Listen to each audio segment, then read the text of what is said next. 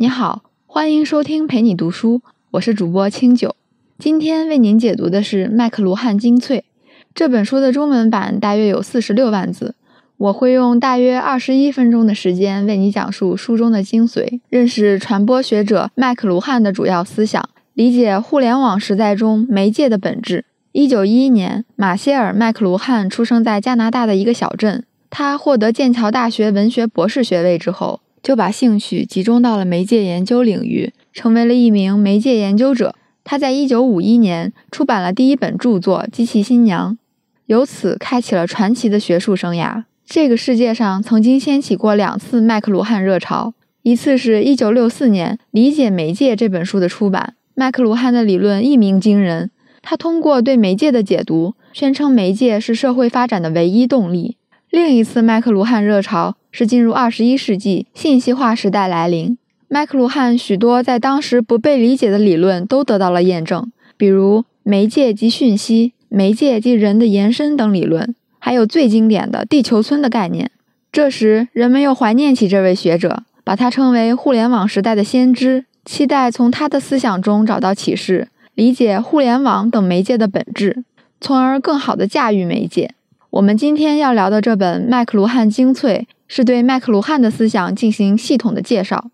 他的理论太过晦涩难懂，通过这本书可以帮助我们更好地去理解他的媒介及人的延伸、冷媒介和热媒介、媒介及讯息这三个最重要的媒介理论。可以说，麦克卢汉精粹是我们走进麦克卢汉、理解这位传奇学者的一个窗口，看看这位先知到底能给生活在互联网时代的我们什么启示。本书的作者埃里克·麦克卢汉是马歇尔·麦克卢汉的大儿子。中国有句老话叫“知子莫若父”，反过来应该也能说得通。儿子肯定很了解父亲。埃里克做了麦克卢汉十五年的学术助手，不管是对他父亲的生平还是思想，都有着比较深刻的了解。但我们需要注意的是，在《麦克卢汉精粹》这本书里，埃里克并没有对他的父亲做出什么主观评价，也没有对麦克卢汉生平往事的介绍。整本书只是麦克卢汉著作的摘抄，还有语录、书信、访谈等资料的汇编。作者埃里克就是想让读者通过这些资料去接触一个原原本本的麦克卢汉，正像一千个读者眼中就有一千个哈姆雷特那样，他想让我们自己去理解麦克卢汉的思想。介绍完了这本书的基本情况和作者概况，那么下面我就来为你详细讲述书中内容。这本书几乎囊括了麦克卢汉所有的思想和理论。我们挑选其中最重要的三个理论进行分享，也就是媒介及人的延伸理论、冷媒介和热媒介理论以及媒介及讯息理论。可以说，了解了这三个理论，也就抓住了麦克卢汉思想的精髓。我们就先来看一看麦克卢汉的第一个重要理论——媒介及人的延伸。在说这个理论之前，我们先讨论一下媒介是什么。我们通常认为，媒介是信息的载体，也就是信息的携带者。比如说书本、光盘、报纸，这些是我们理解的媒介。但是麦克卢汉把媒介这个概念给泛化了。他认为能被人们利用的一切工具都可以叫做媒介。电视、电影是媒介，轮子是媒介，就连电灯的光也是媒介。麦克卢汉给媒介下了一个定义，就是人类器官延伸的一切工具和技术。举几个例子：轮子是人脚的延伸，文字是人眼睛的延伸。电话是人耳朵的延伸，电视就是人的眼睛、耳朵，甚至是手的综合延伸。这就是著名的媒介及人的延伸理论的含义。其实，单纯看媒介及人的延伸这个理论还比较好理解。麦克卢汉在这个理论基础上，又进一步提出了重新部落化的概念。这两个理论相伴相随。麦克卢汉认为，随着电子媒介的发展，整个地球会逐渐成为一个村落，也就是地球村。麦克罗汉生活在上世纪六十年代，那个时候个人电脑还没有普及，世界上最早的电脑艾尼阿克也才刚刚诞生。我们现在所谓的信息化社会，在当时还没有一点影子。麦克卢汉在这样的环境下提出了“地球村”这个正确的预言，这也就是为什么会有人称他为先知。那麦克卢汉又是怎么提出重新部落化这一设想的呢？我们已经知道了媒介及人的延伸。在原始社会，口语是主要的传播媒介，听力是接收媒介。由于这两种媒介有距离上的物理限制，所以呢，人们必须生活在小空间的部落群体当中，相互保持着密切的联系。这就是人类早期聚集成部落生活的原因。这是人类社会形态的第一个阶段，也就是部落化阶段。但在文字和印刷媒介产生之后，人类由耳朵的社会转向了眼睛的社会。印刷媒介具有可以保存和可以远距离传输的特性，因此物理空间的接近性不再是交往和传播的前提。人与人的关系变得疏远，部落社会就发生了集体。这是第二个阶段，非部落化阶段。那么进入现代社会，电子媒介，比如广播和电视的普及，再次改变了这种情况。他们把遥远的世界拉得很近，人与人之间的感觉距离大大缩小。于是，人类在更大的范围内重新部落化，整个世界就变成了一个新的地球村。互联网的出现和发展进一步加剧了这种趋势。这也就是人类重新部落化的新阶段。整体上来看，人类社会经历了部落化、非部落化、重新部落化的过程。在这个过程中，媒介也就不单单是人的延伸了，还是社会发展的基本动力，也是区分不同社会形态的标志。但是，媒介延伸了人的感觉和感官的同时，也是有弊端的。如果过于重视某一种媒介，会造成感觉上的失衡。比如，在原始社会，听觉文化占据主流。人的感觉主要由耳朵来把握，但同时却牵动着全部的感觉，比如嗅觉和触觉等相互作用、相互影响。因此，原始部落人的感觉状态大体上是平衡的。但是在印刷机出现之后，现代人的文化是以文字和印刷媒介为主的视觉文化。这种文化的特点是眼睛孤立的起作用，每次只能偏重于一个局部。这种重视视觉的文化会使人们疏远其他感觉，而产生情感的分离，从而使人的总体感觉能力失衡。这可以说是导致人类社会非部落化的一个潜在逻辑。接下来，在电子媒介，比如说电视出现之后，正在改变现代人受视觉支配的状况。因为电视不仅扩张了人类的视觉和听觉，而且它具有强烈的现场感和接触感，从而扩展了人类的触觉。所以，现代人正在找回长期失落的感觉总体，重新回到一种感觉平衡的状态。好，我们总结一下媒介及人的延伸理论和重新部落化的概念。媒介及人的延伸指的是所有媒介都是人的感觉和感官的延伸，但是这种延伸会造成人的感觉的分割。在原始社会，人们主要利用听觉，感觉状态大体平衡。在印刷媒介出现之后，视觉占据了主流。同时疏远了其他感觉，导致人们的感觉失衡。后来电子媒介的出现，人们的感觉又重新回到了平衡的状态，而且人们的感觉距离缩小，人类在更大的范围内得以重新部落化，整个世界变成了地球村。上面为您讲述的就是第一个重点内容：媒介及信息。说完这个，我们接下来聊一聊麦克卢汉的第二个核心理论——冷媒介和热媒介。冷媒介和热媒介是麦克卢汉以人的感觉为基础，把各种媒介进行了分类。区分的标准有两个，一个是信息清晰度，一个是受众的参与度。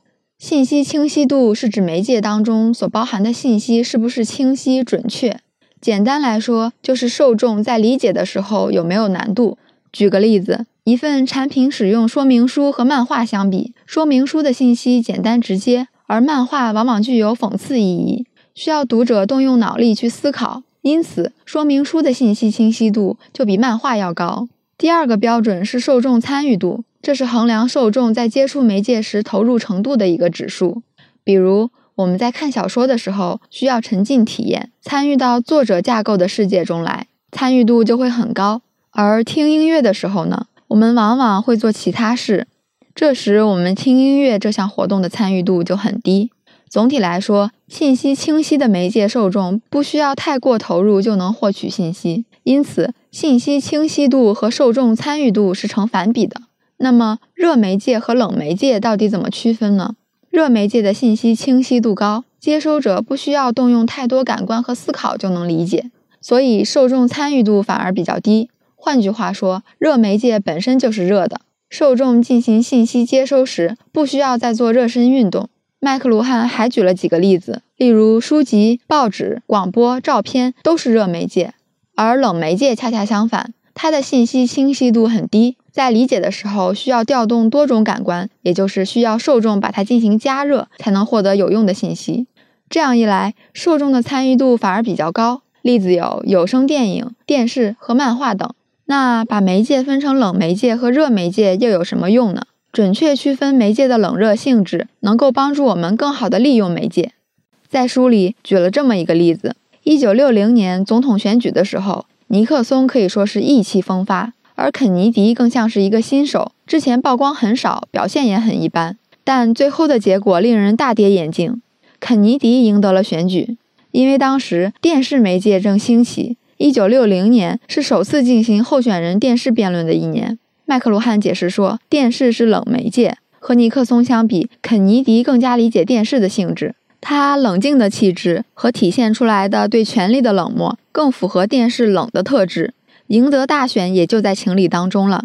尼克松注重个人形象，但是在电视上动作浮夸，有些油滑，又略显浮躁，过于表现自己。尼克松表现出来的形象是热的。不过后来，尼克松也开始注意改变自己的气质，变得认真谦虚，不显山不露水，气质开始偏冷。终于后来成为了美国的第三十七届总统。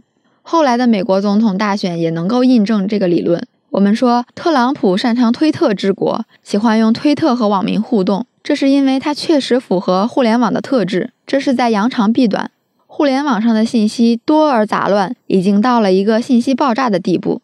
用户很难找到自己需要的准确信息，所以互联网的信息清晰度是很低的。这就要求用户有比较高的参与度，全身心、多感官的参与进来。所以，互联网是典型的冷媒介。希拉里的丈夫是克林顿，他做了多年的国务卿，他显露出来的信息太多，过于精明利落，使他的形象很热，和互联网格格不入。相比之下，特朗普在参与竞选之前几乎不被选民了解。他利用自己冷的特点，充分使用互联网，通过推特上的一言半语传播信息和自己的理念，吸引选民广泛参与讨论。在这个过程当中，他小心翼翼地释放个人信息，维持并强化冷的特质，避免过热化。这是特朗普赢得大选的一个重要原因。冷媒介和热媒介是麦克卢汉争议最大的一个理论，他给自己也挖了很多坑。理论本身没什么问题。但是麦克卢汉给具体媒介分类的时候，也有很多自相矛盾的地方。比如说，他把电视看作是冷媒介，把无声电影看作是热媒介。但是电视的信息清晰度怎么会比电影低呢？麦克卢汉还把有声电影和无声电影做了区分，有声电影是冷媒介，无声电影是热媒介，这样就更说不过去了。因为有声电影的信息清晰度肯定是比无声电影要高的。这么多年来，人们一直围绕着这几个点争论，普遍觉得这是麦克卢汉的疏漏。但是结合他的生活背景来说，就能好理解一点。当时的电视成像技术很不发达，电视是黑白的不说，像素还特别低，看清里面的内容时需要聚精会神，好好辨别，有的时候甚至需要一定的联想能力。所以麦克卢汉说，当时的电视信息清晰度低也是有道理的。说到这里。我们总结一下冷媒介和热媒介。信息清晰度高、受众参与度低的媒介是热媒介，比如说报纸、广播等等；信息清晰度低、受众参与度高的媒介是冷媒介，比如有声电影等。这种分类让我们明白，不同的媒介作用于人的方式不同，引起的心理体验和行为也有差别。在使用媒介或者要用媒介影响他人的时候，要充分考虑媒介的特点，遇冷则冷，遇热则热。上面为你讲述的就是第二个重点内容：冷媒介和热媒介。我们接下来说麦克卢汉的最后一个核心理论——媒介及讯息。这个理论实际有两层意义，比较浅层的意义可以按照字面意思来理解，也就是媒介就是信息本身，每一种媒介都是另一种媒介的内容。比如文字和图像是印刷媒介的内容，印刷媒介是电影的内容，电影又是电视的内容。印刷媒介为什么是电影的内容呢？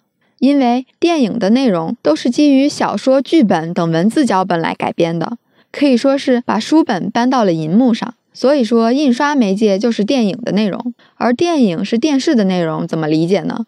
电视的出现与电影成像技术有很大关联，电影是电视的前身。从这个角度来理解，电视的内容也就是电视节目，本质上就是一场场电影。所以说，电影是电视的内容。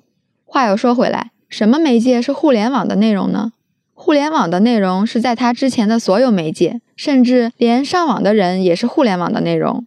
这就是麦克卢汉说的：“媒介即是讯息，使用者是媒介的内容。”仔细想一想，我们现在正处于自媒体时代，每个人都是互联网的生产者，我们生产出来的内容构成了互联网本身。这可以说是麦克卢汉又一个成功的预言。媒介及讯息的第二层意思更深入，也更宏观。媒介是信息的载体。我们通常会觉得信息才是真正有价值的，就比如说书本当中的文字、电视里的节目。毕竟我们接触这些媒介就是为了去获取这些信息。但是麦克卢汉就不这么认为，他觉得媒介才是真正有意义的信息。他举了一个很形象的例子，把媒介的内容比喻成一块美味的肉，把媒介比喻成提着肉的小偷，而媒介使用者是看门狗。小偷用这块肉引起看门狗的注意，看门狗只注意到了肉，却忽视了小偷的存在。麦克卢汉用这个例子来讽刺人们只注重内容，但是看不到媒介的价值。媒介的价值体现在什么地方呢？从宏观来看，人类有了某种媒介，才能从事相关的生产活动。对我们每个人来说，媒介能够影响我们的生活方式。所以，媒介及讯息这个理论的第二层意思，强调的是媒介的巨大价值。它是社会发展的根本动力。在电视出现之前，谁能想象得到一家人吃着晚饭，盯着一个闪闪发光的方形小盒子会成为每天的固定安排？又有谁能想象原来的戏子摇身一变成为了光彩夺目的电视明星，整个社会都为他们疯狂？电视左右着人们的一举一动。在互联网出现之后呢？媒介影响社会的现象更加明显。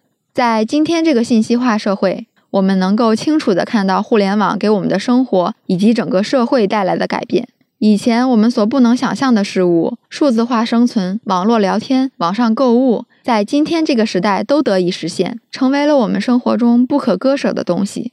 但是，我们也应该看到，麦克卢汉把媒介看作是社会发展的根本动力和决定要素，这无疑是夸大了媒介的作用。这也是为什么后来的学者把麦克卢汉看作是媒介决定论者的一个原因。社会的发展需要考虑到社会关系、生产关系等等一系列重要的因素，单纯归结为媒介的作用其实是很极端的。说到这儿，今天的内容就聊得差不多了。咱们对今天的内容做一个简单的回顾。《麦克卢汉精粹》这本书主要是麦克卢汉的儿子，也就是埃里克·麦克卢汉。把他父亲的语录、书信、书斋、访谈进行了汇编。他想用这样的方式让读者更好地去了解麦克卢汉的思想，这是这本书的意义。我们聊了聊麦克卢汉最重要的三个理论，可以说这三个理论是麦克卢汉媒介思想的精髓。首先，我们说到了媒介及人的延伸这个理论，这个理论揭示了媒介的本质。按照麦克卢汉的观点，媒介是人感觉和感官的延伸。但是这种延伸会造成人的感觉的分割。麦克卢汉在这个理论的基础上，进一步提出了重新部落化，也就是地球村这个概念。在原始社会，人们主要利用听觉，感觉状态大体平衡。在印刷媒介出现后，视觉占了主流，同时疏远其他感觉，导致人们的感觉失衡。后来电子媒介出现，人们的感觉又重新回到了平衡的状态，而且人们的感觉距离缩小。人类在更大的范围内得以重新部落化，整个世界变成了地球村。其次，我们说到了冷媒介和热媒介。热媒介的信息清晰度高，但是受众参与低，比如报纸、广播等；冷媒介正好相反，信息清晰度低，受众参与度高，比如有声电影等。这种分类让我们明白，不同的媒介作用于人的方式不同，引起的心理体验和行为也有差别。在使用媒介或者要用媒介影响别人的时候，要充分考虑媒介的特点，调整自己的行为。最后，我们说到了媒介及讯息这个理论。这个理论有两层意思：第一层指的是媒介就是信息本身，也就是媒介构成了另一种媒介的内容，比如文字是书本的内容，电影是电视的内容。第二层意思揭示了媒介的价值。麦克卢汉认为，媒介是社会发展的根本动力和决定要素。每个时代真正有价值的是媒介，而不是信息。人类有了某种媒介，它可能从事对应生产活动。新媒介的出现不仅会改变人们的生活方式，也会改变社会的发展方向。读完麦克卢汉精粹，除了能够了解麦克卢汉的理论，你或许也能感觉到他思想中蕴含着很浓的媒介决定论色彩。在人与媒介的关系上，麦克卢汉是悲观的。他似乎把人完全看作是被媒介支配的动物。不得不说，我们生活在一个信息化时代，信息纷繁复杂，每天各种媒介让我们眼花缭乱。我们的生活似乎已经离不开电脑，离不开手机，离不开形形色色的 APP。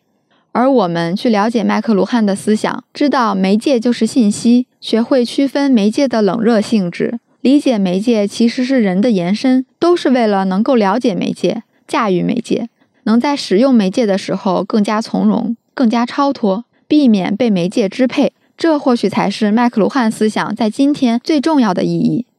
以上就是本书的全部内容，感谢关注陪你读书，欢迎点赞分享。同时可以打开旁边的小铃铛，陪你读书的更新会第一时间提醒你。我是主播清酒，我们下期再会。